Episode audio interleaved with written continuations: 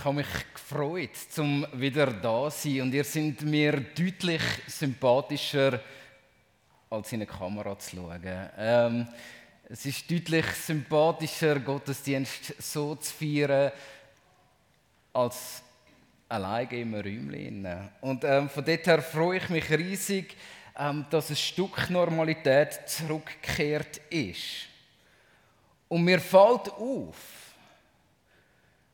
und man kann das beobachten an vielen Orten, dass so der Drang ist, zurück zum Normalen. Wieder zurück ins Alte. Alles muss wieder so stattfinden, wie es vorher stattgefunden hat. Also es ist unglaublich, wie viel ähm, zum Beispiel Vereinsaktivitäten jetzt wieder losgegangen sind, ähm, weil man alles muss nachholen, was man verpasst hat und wie die Leute wieder unter Druck kommen, an jedem Event müssen dabei sein. Und ich merke ja bei mir selber, es ist eine, eine schlichte Überforderung, wo man jetzt überall wieder könnte hingehen und was man alles könnte machen. Und ich habe gemerkt beim Beobachten von dem, dass es vermutlich gar nicht so eine gesunde Entwicklung ist. Wenn man sagt, alles soll wieder zum Alten zurückkommen, dann bin ich nicht sicher, ob das das ist, wo Gott sich denkt. Ich bin nicht sicher, dass Gott denkt hat, komm, wir machen mal eine Pause, nur dass es nach der Pause in norasanterem Tempo weitergeht, weil wir das aufholen was wir verpasst haben. Und ich kann mir nicht vorstellen, dass äh, so eine Krankheit oder so ein Event wie ähm, das, äh, das Virus, wo irgendwie die ganze Welt stückweise lahmgelegt hat. Dass das nicht auch ein Zeichen kann sein kann, das zu uns reden sollte. Und wenn wir jetzt wieder zurück einfach zum Alten gehen, zum Normalen gehen, dann scheint mir, dass wir etwas Grossartiges verpassen. Es hat viel Leid gegeben, es hat viel ähm, Schwierigkeiten gegeben und ich glaube auch, unsere Wirtschaft ist wirklich am Leiden. Also für uns nicht so wie andere. Aber das allein berechtigt doch nicht dazu, dass wir sagen, jetzt müssen wir alles daran geben, dass wir ja wieder können, ähm, so weitermachen, als wäre nichts passiert. Ich habe darum ähm, die Predigt unter den Titel gesetzt, bitte nicht zurück ins Hamsterrad ins Hamsterrad von unserer Zeit, wo wir drin laufen, laufen und laufen und merken, dass wir gar nicht vorwärts kommen.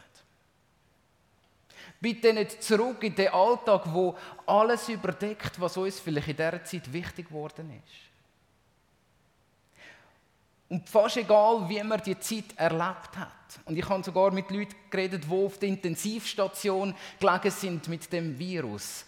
Und das Spannende ist, dass mir die meisten Leute das Gleiche erzählen. Ich habe mit Leuten geredet, die arbeitslos geworden sind wegen dem Virus.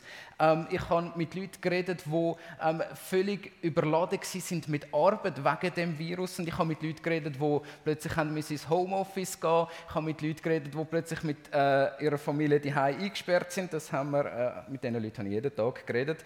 Ähm, und man merkt da dabei, etwas, dass die Zeit, egal bei welcher Person, etwas ausgelöst hat. Und ich finde es cool, wie du das schon gebracht hast. Man fängt sich an zu fragen, was ist denn wirklich wichtig? Was ist relevant? Ähm, dann ist das Wort von der systemrelevanten Prüf umgewandert. Ähm, dann ist, wo, wo die Kirche wieder haben starten hat man von, davon geredet, dass die Kirchen systemrelevant sind und darum wieder mit, mit Gottesdienst starten. Und ich finde das so cool. Ich habe letztens darüber ähm, geredet mit jemandem und der hat gesagt, Kirchen sind eigentlich nicht systemrelevant. Sie sollten eigentlich systemsprengend sein. Und darum sind sie so wichtig, auch dass sie wieder starten. Und ich habe gemerkt, das ist ein Anliegen von mir, dass wir ähm, nicht einfach systemrelevant sind, um das System von dem Hamsterrad mit antreiben. Ich selber merke ja das, wie viel ich könnte machen im Moment schon nur hier in der Gemeinde. Und ich merke, dass es gar nicht so viel anders den meisten Christen geht. Wir Christen sind überfordert, wir Christen sind am Ende von unseren Kräften auch da. Wir sind ausbrennt, wir sind im Stress, wir sind in der Sorge. Wir sind vom Alltag gefangen. Und meine Frage heute Morgen ist, könnte es nicht anders sein? Und ich provoziere heute Morgen ein bisschen. Ich erlaube mir das. Provozieren ähm, kommt so aus dem Latinischen und heißt eigentlich rausrufen. Ich will euch heute Morgen ein bisschen rausrufen aus dem Hamsterrad. Ich will euch einladen, ähm, mich mit äh, euch mit mir auf den Weg, nicht ich mit euch, sondern ihr mit mir, ähm, heute Morgen auf den Weg kommt, wo ich mich fragen hat, was hat sich Gott denn eigentlich gedacht mit seinem Volk? Was hat er denn gedacht, wie wir Christen leben sollen? Sollen wir in einem christlichen Hamsterrad einfach ähm, leben, wo noch ein bisschen schöner geschmückt ist als ein weltliches Hamsterrad? Wo wir noch ein bisschen ordentlicher drin leben? Sollen wir einen ganzen Haufen Aktivitäten machen, ähm, wo uns gleich nicht weiterbringen? Und beim darüber nachdenken bin ich auf einen Text gestoßen, den ich gerne heute Morgen mit euch lesen möchte. Ähm, der Text der ist nichts Neues, nichts Kompliziertes. Und vermutlich ähm, haben ihr die meisten von euch schon mal gelesen. Aber es hat ein paar spannende Gedanken. Und ich denke immer, wenn ein Text so bekannt ist und wir noch so wenig daraus gelernt haben, dann lohnt es sich, da nochmal anzuschauen. Und zwar lese ich aus Markus 1, eine von der ersten Geschichten, wo uns da im Markus über Jesus berichtet wird. Markus 1, ähm, ab Vers 14 bis Vers 20. Ihr dürft gerne mitlesen, wenn ihr das möchtet. Und zwar heißt es da, nachdem man Johannes den Täufer gefangen genommen hatte, kam Jesus nach Galiläa und verkündigte das Evangelium Gottes. Erfüllt ist die Zeit und nahe gekommen ist das Reich Gottes. Kehrt um und glaubt an das Evangelium. Und als er den See von Galiläa entlang ging, sah er Simon und Andreas, den Bruder des Simon, auf dem See die Netze auswerfen. Sie waren nämlich Fischer. Und Jesus sagte zu ihnen, kommt mir nach. Ich werde euch zu Menschenfischern machen. Und sogleich ließen sie die Netze liegen und folgten ihm. Und als er ein paar Schritte weiter ging, sah Jakobus, den Sohn des Zebedäus, und sein Bruder Johannes, wie sie im Boot die Netze herrichteten. Und sogleich rief er sie, und sie ließen ihren Vater Zebedäus mit den Tagenlöhnern im Boot zurück und gingen fort ihm nach.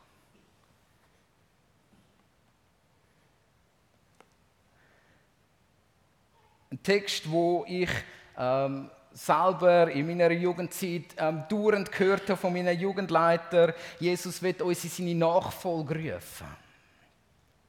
Und ich habe den Text ein bisschen ähm, genauer unter die Lupe genommen diese Woche. Und mir ist aufgefallen, dass drei Sachen drin vorkommen. Und diese drei Sachen möchte ich gerne mit euch teilen.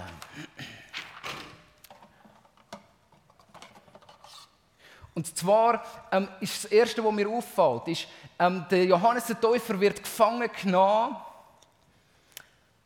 und Jesus fängt an, umzulaufen in ganz Galiläa. Und was macht er?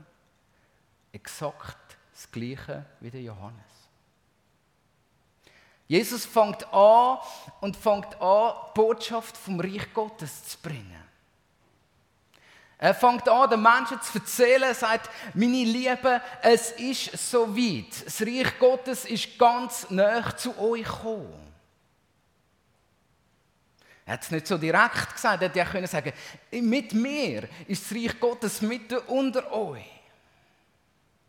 Das ist die Botschaft von Jesus. Das ist das Evangelium. Gott hat euch nicht vergessen, ihr armes, unterdrücktes Volk. Das ist seine Botschaft. Er kommt mit allem, was er ist. Kehret um und glaubt doch daran.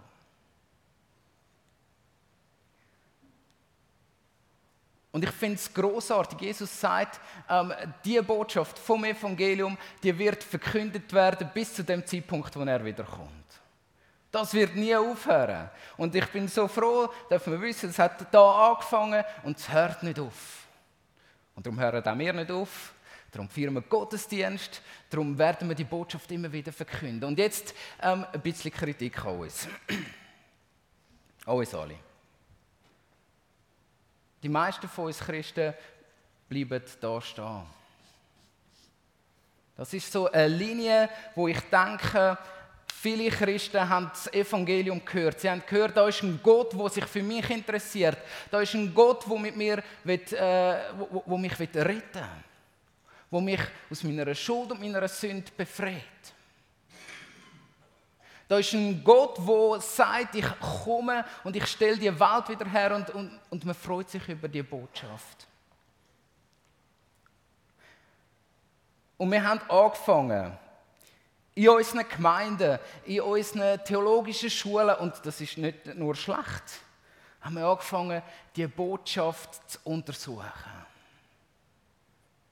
Wir haben ein System daraus geschaffen. So eines der aktuelleren Systeme ist die vier Punkte, wo die Botschaft nochmal so auf die vier Punkte überbringt. Das nicht auf den Punkt, sondern auf die vier Punkte. Wir haben angefangen, ähm, Bekehrungsgebet auszuarbeiten. Wie funktioniert denn das, ähm, wenn man die Botschaft aneignet, sich will? Ähm, wie kann man dann umkehren? Wir haben angefangen, ähm, probieren besser zu verstehen, wo finden wir dann die Botschaft schon im Alten Testament? Ist das die gleiche Botschaft, die schon immer war. Und wir haben uns angefangen, nur noch um die Botschaft zu drehen. Und das ist, nochmal zum da sagen, es ist nicht schlecht, dass wir uns darum drehen. Aber dass wir da stehen bleiben, das ist vermutlich nicht die Idee von Jesus gewesen. Ich habe gemerkt, dass man bei dieser Botschaft, und das ist Gott ja mir so, ich liebe es, Bücher zu lesen von Leuten, die irgendwie das Evangelium mir nochmal neu näher bringen wo mir die Liebe von Gott nochmal neu näher bringen. Ich kann sie studieren. Ich kann sie kontrollieren. Die Botschaft, die muss nicht mal etwas mit mir machen, die kann ich mir einfach über mich drüber rieseln lassen. Und ihr merkt, wenn wir das machen, dann wird auch unser Christsein ganz schön anstrengend. Bei Leuten, die, nur bei dem ersten Punkt stehen bleiben, passiert etwas, dass wenn so eine Krankheit ausbricht, kommen sie in einen fürchterlichen Stress. Weil die Krankheit zeigt ja offensichtlich, dass Jesus bald wiederkommt. Und darum müssen wir jetzt ganz angestrengt und ganz intensiv die Botschaft wieder neu entdecken, neu verkünden und sie überall sagen, wo wir nur können sagen. Und das ist auch gar nicht so schlecht. Aber wenn ich Jesus ernst nehme, sagt Jesus, das ist etwas, wo einfach soll uns, äh, es ist eine Begleiterscheinung. Die Botschaft vom Evangelium, die kommt durch Gott selber. Sie wird verkündet vom ersten Tag, wo Jesus da war, bis zu dem Tag, wo Jesus wiederkommt. Aber Jesus sagt eigentlich noch mehr und in dem Text geht es um mehr. Jesus wird uns einladen.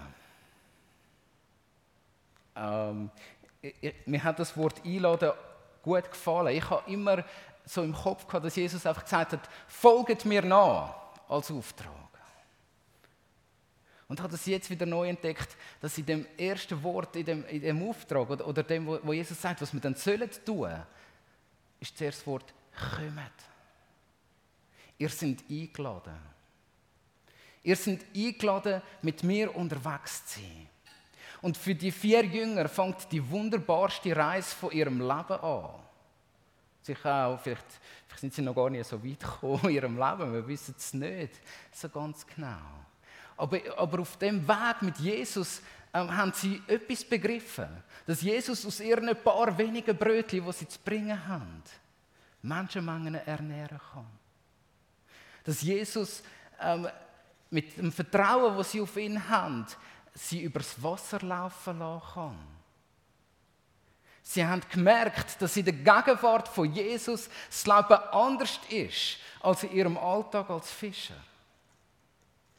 Jesus ladet uns ein, ähm, an sein Fest herzukommen, wenn wir das im Jesaja, im Prophet Jesaja im, Kapitel, ich hoffe, ich sage es jetzt richtig, ich glaube, das ist Kapitel 53, wo er, wo er die Leute einladet an seinen Festtisch. Dort ladet uns Jesus hin, ein, sagt, kommt und schaut, was ich für ein Leben parat habe für euch. Und wir bleiben manchmal da stehen und sagen, äh, wir wissen, dass du gekommen bist und, und wir freuen uns riesig darüber. Aber wir müssen jetzt weiter fischen. Aber Jesus sagt, ich will es noch viel tiefer euch bewusst machen. Kommt mit, ich zeige es euch. Im Johannesevangelium ähm, hat sogar noch eine coolere Formulierung, ähm, wo, wo, wo, die Jünger sagen, Meister, wo wohnst du, wie lebst du, was machst du? Und Jesus sagt einfach, kommt doch mit, schauen. Es ist die Einladung, wo ich mich manchmal frage, ob wir die verstanden haben in der heutigen Zeit. Haben wir verstanden, was es heißt, wenn Jesus uns einladet, mit ihm mitzukommen, in seine Gegenwart hineinzukommen? Haben wir verstanden, was es bedeutet? Es ist nämlich mehr als einfach ähm, Bibel lesen und meine Gebete zu ihm sagen. Mit Jesus unterwegs sein nimmt mich in einen neuen Lebensrhythmus.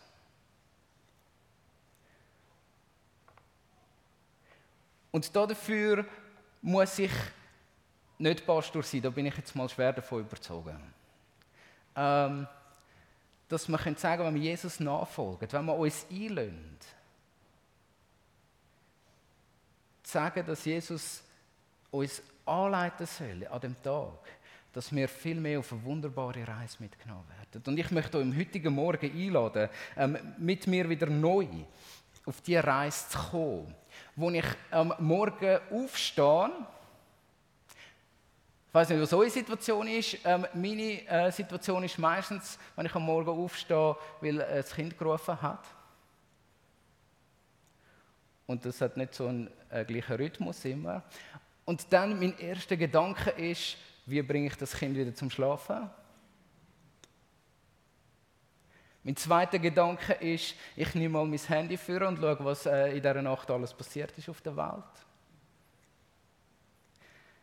Fange an zu lesen und komme dann aufs erste Video, weil ja mein Kind wieder eingeschlafen ist und ich auch ein bisschen Ruhe habe und fange an, meine Zeit zu verplempern und merke plötzlich, oh, es ist schon gleich Zeit, ich muss los, ähm, schnapp mir noch etwas zu essen und verschwinde dann, nur dass ich im Büro nachher in diesem Trott weitermachen und alle E-Mails beantworten, die ja jeden Tag kommen, ähm, alles organisieren kann, dass alles klappt am Schluss. Aber stellt euch vor, wenn ich Jesus nachfolge und das ernst nehme und ähm, ich würde sagen, im Matthäus 6,33 ist das am besten beschrieben, wenn wir zuerst nach Gottes Reich trachten und nach seiner Gerechtigkeit, dann wird uns alles geben dazu, was wir brauchen. Und jetzt stellt euch vor, mein Kind ruft mir am Morgen und ich stehe auf, hocke ans Bett von meinem Kind her und segne mein Kind und sage, Jesus, danke, dass du den Tag von Johannes siehst. Danke, dass du den Tag ihm begegnen willst. Und ich segne dich, Johannes. Ähm, und, und jetzt in der Gegenwart Gottes, schlaf doch noch eine Stunde oder zwei. ähm, und ich mich dann aufmachen würde ähm, und mir einen, einen, einen schönen Kaffee würde, ähm, äh, parat machen und den Kaffee würde geniessen und in die Stille kommen und sagen, Gott, was hast du parat für mich? Ich habe heute wirklich wenig Energie. Aber ich will deine Ehre suchen an dem Tag. Ich habe heute wirklich nur ein Brötchen zum Gehen. Könntest du daraus echt 4000 Brötchen machen? Stellt euch vor, wie sich das Leben von uns allen verändern würde. Wir kämen nicht in den Trott hinein. Wir müssten nicht Angst haben, dass wir an dem Tag nicht alles schaffen. Dass wir nicht allen Leuten gerecht werden, weil wir der Einladung gefolgt sind, wo Jesus sagt, kommt zu mir. Die Einladung ist so wichtig, dass ich die nächsten zwei Predigten noch mehr darüber sagen. Und wie gut ist es, dass wir lesen dürfen, wie, wie, wie die Jünger einfach gefolgt sind. Sie haben die Einladung angenommen, ihr Leben hat sich verändert. Und vielleicht nehmen wir euch jetzt einen Moment Zeit, wo ihr euch überlegt, kann ich in meinem Leben von ganzem Herzen sagen, ich trachte doch zuerst nach Gottes Reich, nach seiner Gerechtigkeit, nach seinem Namen und dann nach allem anderen. Könnt ihr das sagen über eurem Leben? Das würde für mich ein Ausdruck sein, ob wir dieser Einladung folgen. Können wir Jesus zuerst sehen?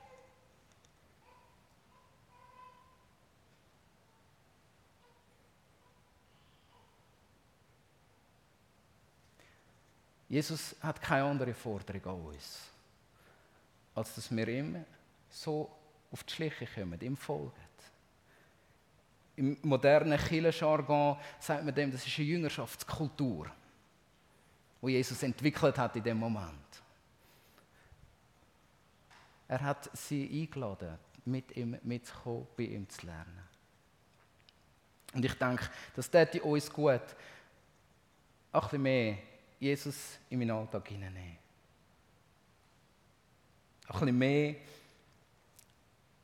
das auch vom Sonntag losgelöst zu denken.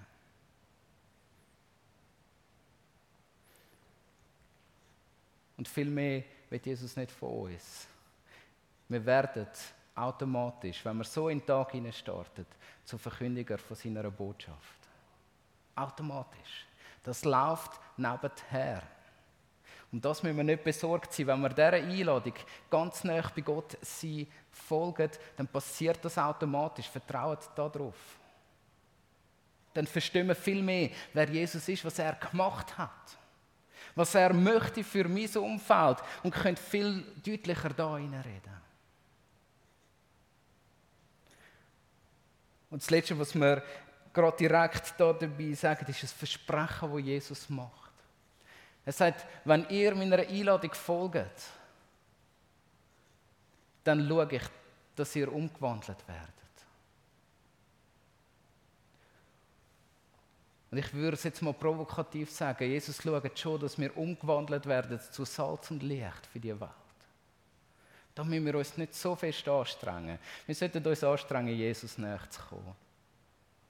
Und dann wird Jesus dafür sorgen, ich will euch zu Menschen Fischer machen. Ich weiß nicht, in was für Alltagssituationen ihr alle sind.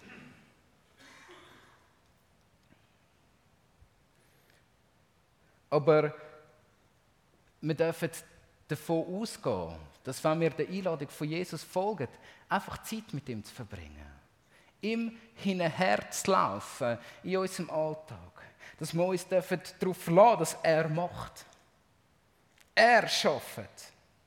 Er verändert. Er erquickt mich. Er treibt mich. Er ist für mich, um mich. Er ist konstant am Schaffen. Und das erlöst mich davon, dass ich muss konstant am Schaffen sein. Das erlöst mich davon, äh, dass ich auch nur irgendwie das Gefühl müsste bekommen, ich müsste irgendjemand von euch verändern. Das Einzige, was ich muss, ist mit Jesus mit euch Zeit verbringen. Und dann wird er auch verschaffen uns. Und wenn wir viel mehr als Christen würden, jetzt in dieser turbulenten Zeit, wo alle wieder wollen, dass der Motor wieder anfängt zu laufen, ganz entspannt werden. Weil wir wissen, dass Jesus das, das wir sollten das Röstchen schon schaukelt. Das ist okay. Ähm, Jesus tut das. Und da dürften wir ein bisschen mehr vertrauen. Wir werden zu Menschen, die staunen Menschen, die danken. Menschen, die gesegnet sind. Wir lernen zu und wir können einfach nachmachen, was Jesus macht bei uns. Schon ganz am Anfang von, von, von der Geschichte von, von, Gott mit seinem Volk, wo, wo Gott Abraham beruft, sagt er, ich will dich äh, segnen und du sollst zum Segen werden. Der Abraham ist in der Gegenwart von Gott geblieben und hat da einen Segen gefunden und ist so zum Segen für andere geworden. Die Jünger sind in der Gegenwart vom Heiligen Geist, mit dem Heiligen Geist unterwegs geblieben und sind so zum Segen geworden.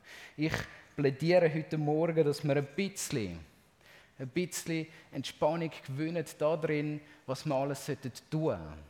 Und ein bisschen Vertrauen gewinnen, was Jesus alles tun will. Und ich glaube, damit werden wir zu Leuchtfeuer in einer Welt, wo, wo, wo sich ins Elend hineinrennt. In einer Welt, wo, wo ihre Natur ins Elend hineinrennt. Wir werden entspannter da drin. Weil wir wissen, dass Gott das handelt. Und wir nicht mitmachen müssen bei allem. Aber wo wir sein müssen, ist bei Gott. Ich sage nicht, hört auf alles machen und, und, und macht, was ihr wollt. Sondern ich sage, folgt Jesus nach, nehmt die Einladung an.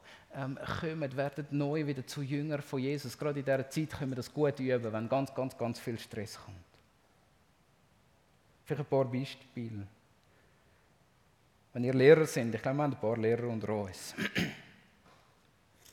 Wie wäre es dann, wenn er am Morgen ein Gebet aufhört und sagt, Jesus, was hast du für mich parat? Wo kann ich heute meinen Schülern wertschätzend begegnen? Wo kann ich ihnen etwas von dem weitergeben, was du für ihr Leben gedacht hast, dass sie in die Fülle vom Leben kommen Jesus, ich habe äh, meine Lektionen heute schlecht vorbereitet, aber schenk, dass die Brötchen, die ich gebacken habe, lange für alle meine Schüler.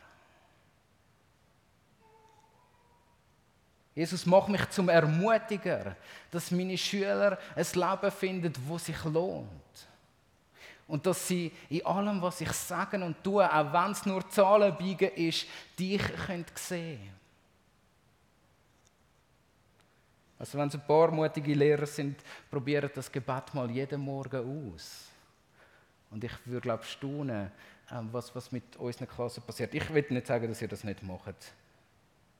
Lass jedes Gespräch, jede Lektion, jede Pause zu deinem Segensort werden. Das wär's doch. Wenn ihr im Büro sind, ähm, Gott, du siehst das Gespräch mit meiner nervigen Chefin, wo ich habe heute. Gib mir Geduld.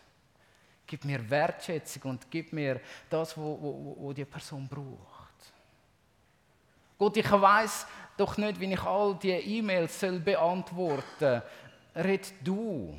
Hilf du. Schreib du mit mir.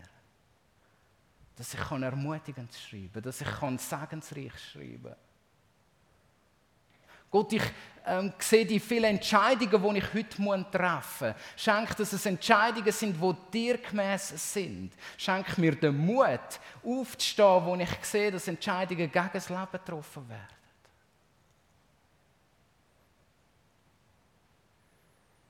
Wenn er auf der Baustelle arbeitet, Gott verschließt mein Maul, wenn ich wieder Lust habe zum Fluchen, weil es wieder mal nicht geklappt hat.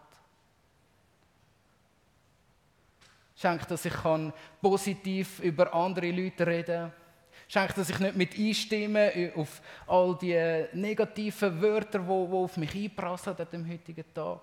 Schenk das, das, was ich mit meiner Hand mache, jemandem zum Segen dienen darf. Wenn ich eine Wohnung baue, dass da innen ein Segensraum entstehen So schwer ist Nachfolge nicht. Jesus will dich, wenn du äh, auf der Baustelle bist, zum, äh, wie sagen wir dem, einen Segensbauer machen. Jesus will dich, wenn du Lehrer oder Lehrerin bist, ähm, dich zum, zum Segensrohr machen für deine Schüler. Er will den Job, den wir haben, ähm, der, der, Petrus und, und, und Andreas, ich glaube, die sind nicht in ihrem Leben nie mega fischen nachher. Aber, aber, aber, Jesus hat ihnen auch eine andere Perspektive gegeben, dass er sagt, es ist so viel mehr da, wo sich lohnt. Und ich wünsche mir, ähm, dass wir als Gemeinde ähm, so das aufnehmen können, in dieser Zeit, wo jetzt langsam alles wieder anfängt zu rollen und das immer schneller wird. Dass wir ab und zu dürfen einen Schritt aus dem Rad raus machen und sagen, Jesus, was hast du parat für mich? Es ist ein mutiges Gebet. Weil je nachdem gibt es herausfordernde Sachen, die er parat hat für euch. Und da möchte ich euch auch äh, ermahnen, dass wir sagen, auch wenn Gott etwas Unangenehmes von uns möchte, dass wir parat sind.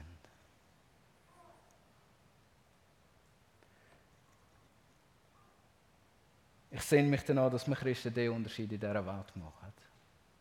Und nicht, dass wir da oben stehen bleiben und nur den Menschen die gute Botschaft ähm, verkünden und nachher wieder leben. Da gibt es keinen Unterschied. Und ich wünsche mir so sehr, dass ich äh, noch zwei großartige Texte so in den nächsten ähm, zwei Wochen mit uns, ähm, dass wir die uns einfach geben, ähm, um zu sehen, wie Gott schafft an unserem Leben. Ich möchte beten. Jesus, ruf du uns wieder neu ähm, an deinen Tisch her. Deine Einladung gilt heute.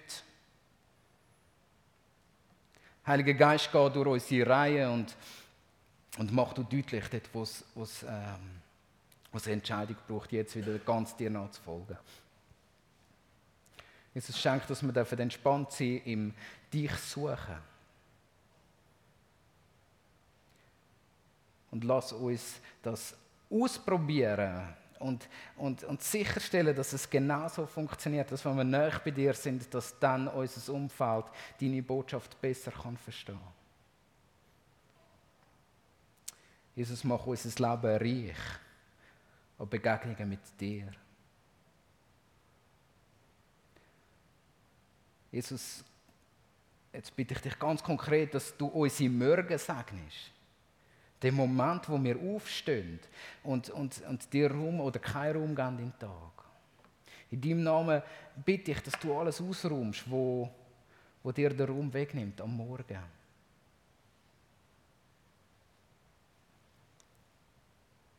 Jesus, ich will sehen, wie wir zu, zu Menschen werden, wo, wo dein Reich zuerst sehen. Und das, was du möchtest bewegen. Und es ist so gut. Und ich freue mich darauf. Jesus, ich will dir nachfolgen und ich will jeden Tag neu lernen, was es heißt. Gib mir den Blick auf dich. Vom ersten Moment von meinem Tag bis zum Einschlafen wieder. Danke, dass du uns verheißt hast, dass du mit uns bist. Und dass du uns nicht allein lässt. Dass du konstant am Schaffen bist an uns. Und dass wir es nicht machen werden. Ich bete dich an. Amen.